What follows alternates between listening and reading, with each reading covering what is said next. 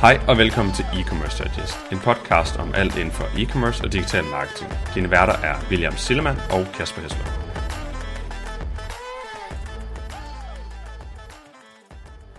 Hej William. Hej Kasper.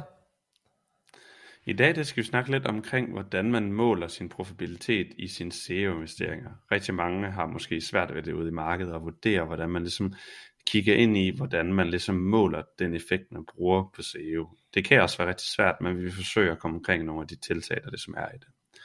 Noget af det, der sådan er rigtig interessant ved øh, SEO, er jo, at det kan vækste ret meget over tid, men det er rigtig svært at sige på kort tid, hvor meget for det. Men hvis man kigger ind i Google Ads, så sådan som det fungerer der, er at du ret nemt og hurtigt kan se, hvis øh, du får nogle kliks, fordi hvis du laver nogle changes så, eller ændringer, så vil du ret hurtigt kunne se det dag til dag, eller relativt kort tid i hvert fald så vil du kunne se det på din CPC, du kan se det på din conversion rate, cost og ROAS og ROI, og hvad end du ellers nu har inde i Google Ads.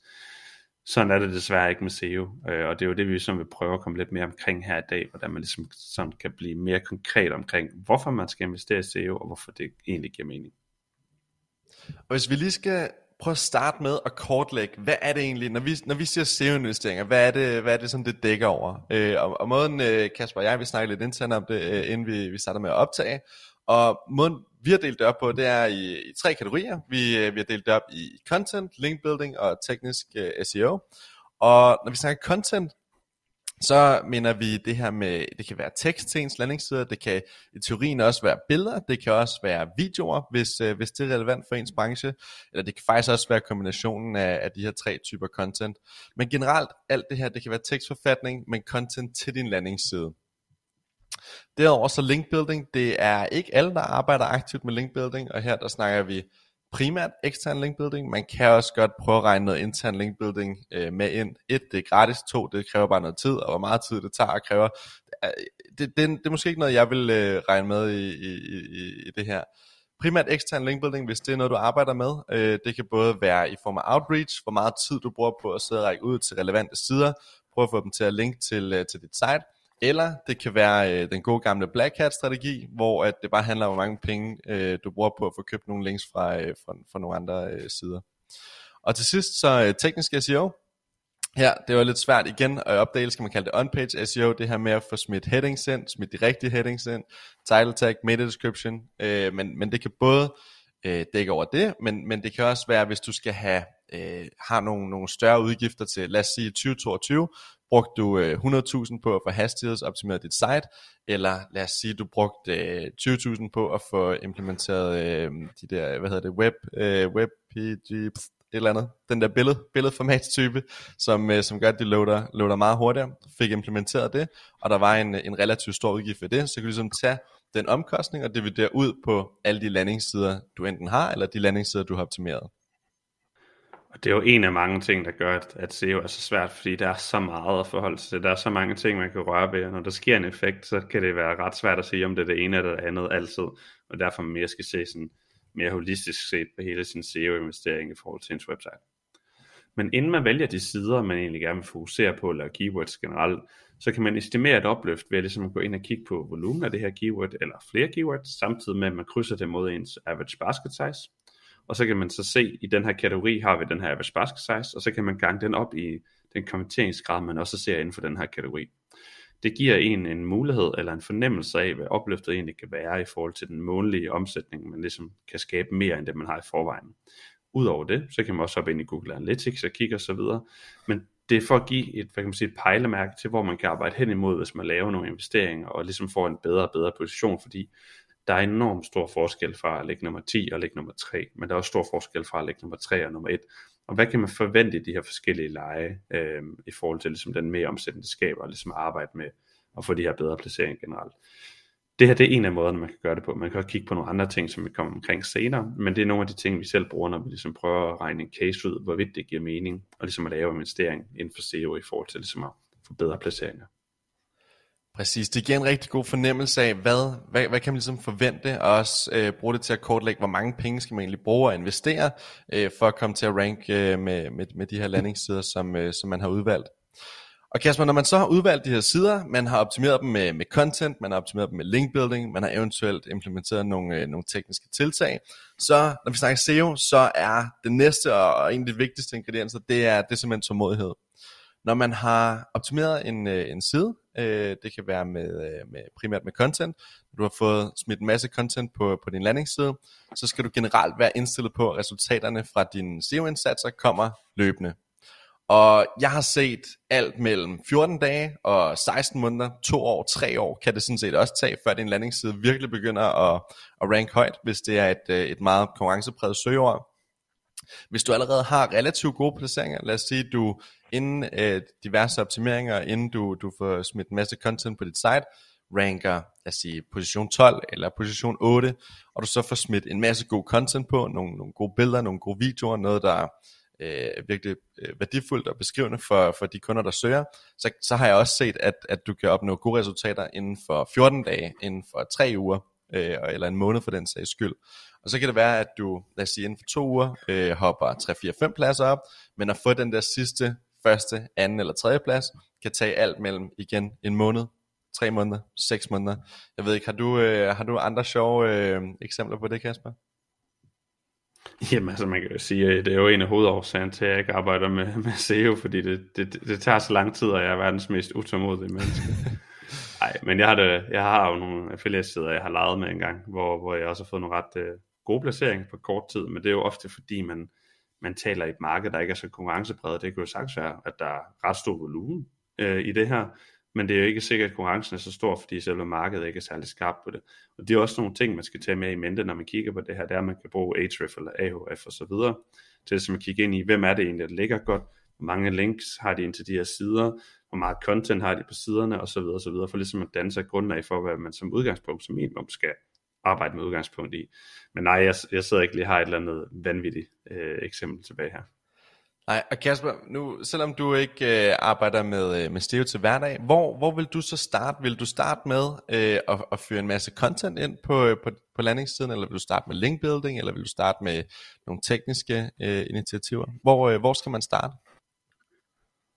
Mega godt spørgsmål. Altså man kan sige, jeg vil altid arbejde med content, for man kan sige, som det første punkt, fordi hvis ikke man har noget, noget godt content, så er det jo egentlig underordnet at få links. Man kan også sige, at, at, at contenten er ligesom sådan grundstenene, vil jeg sige, for, for, for et site. Øh, jeg plejer at bruge et eksempel som, som en tøjbutik i strået, er, at, at, at contenten er måske lidt din sælger, så det er jo lige meget med, hvor mange der henviser ind til dig, hvis ikke du har en sælger, der er klar til at tage imod dem, der kommer ind i butikken.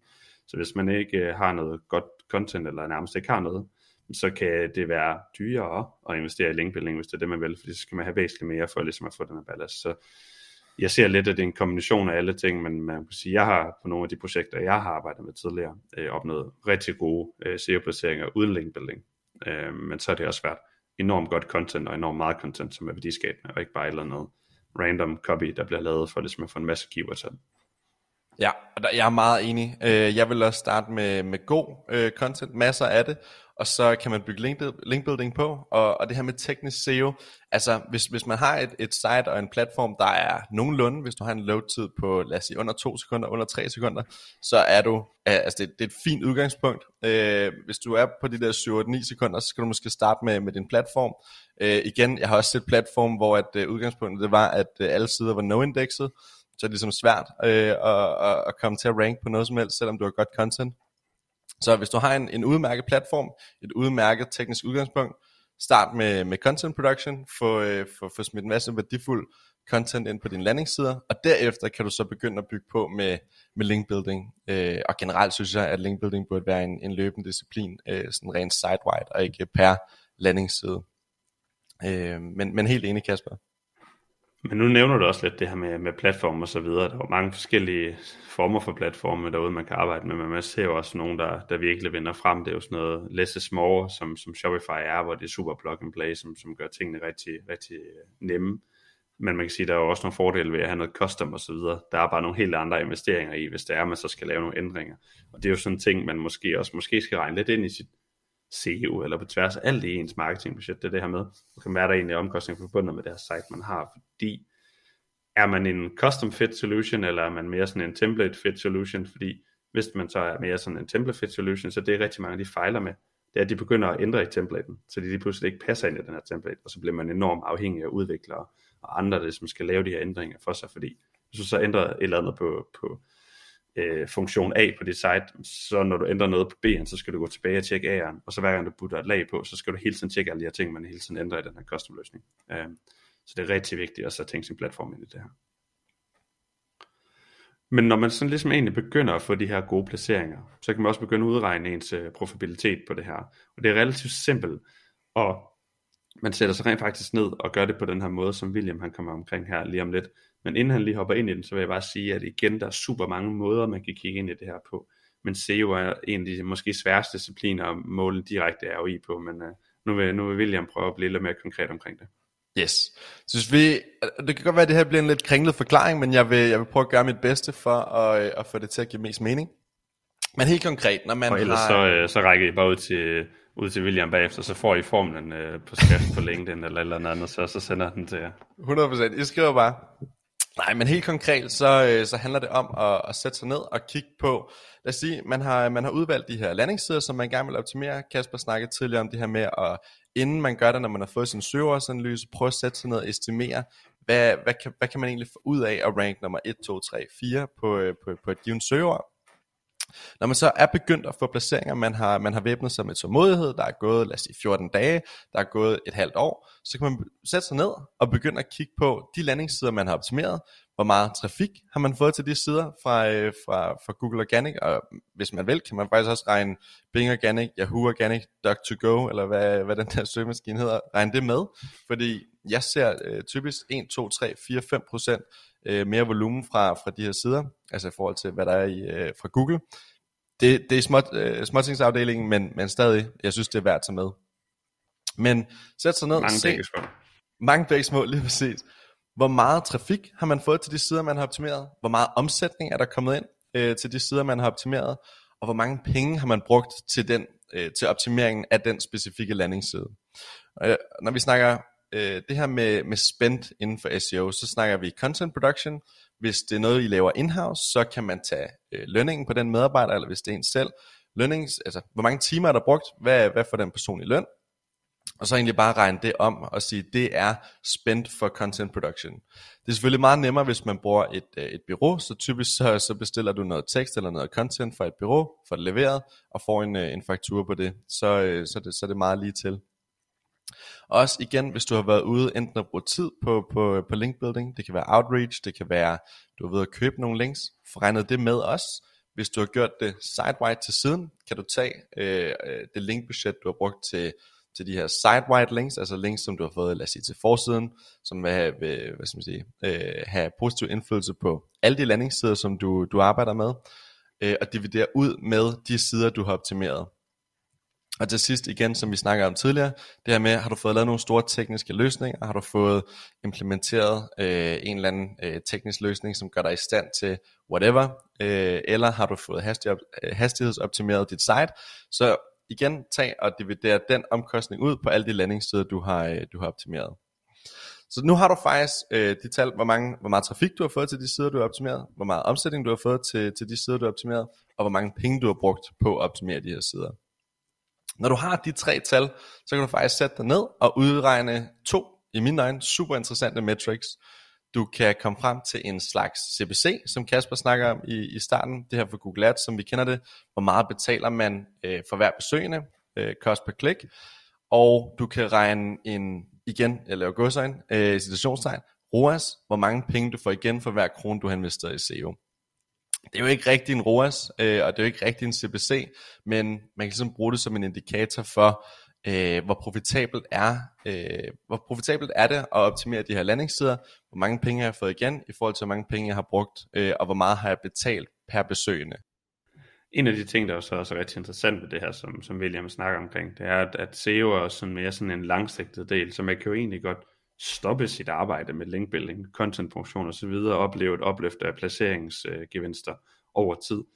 Så generelt det, man ser, når man arbejder med SEO, er også, at tingene bare bliver bedre og bedre det har jo også, vil jeg antage, øh, ofte også noget, jeg oplever, en positiv impact på ens Google Ads for eksempel også, og nogle andre ting, for hvis du øger konverteringsgraden, så er det jo på tværs af hele din, din marketing, øh, om det er e- e-mail automation, eller marketing automation, SEO, social, Google Ads, whatever, der er egentlig rigtig mange ting. Så det er jo det er noget, folk også egentlig glemmer ret tit, det, det her med, okay, fint nok sikkert være, at vi måler værdien efter 3 måneder, eller efter 6 måneder, men hvad den rent faktisk er efter 24 måneder, det arbejde, vi har lavet.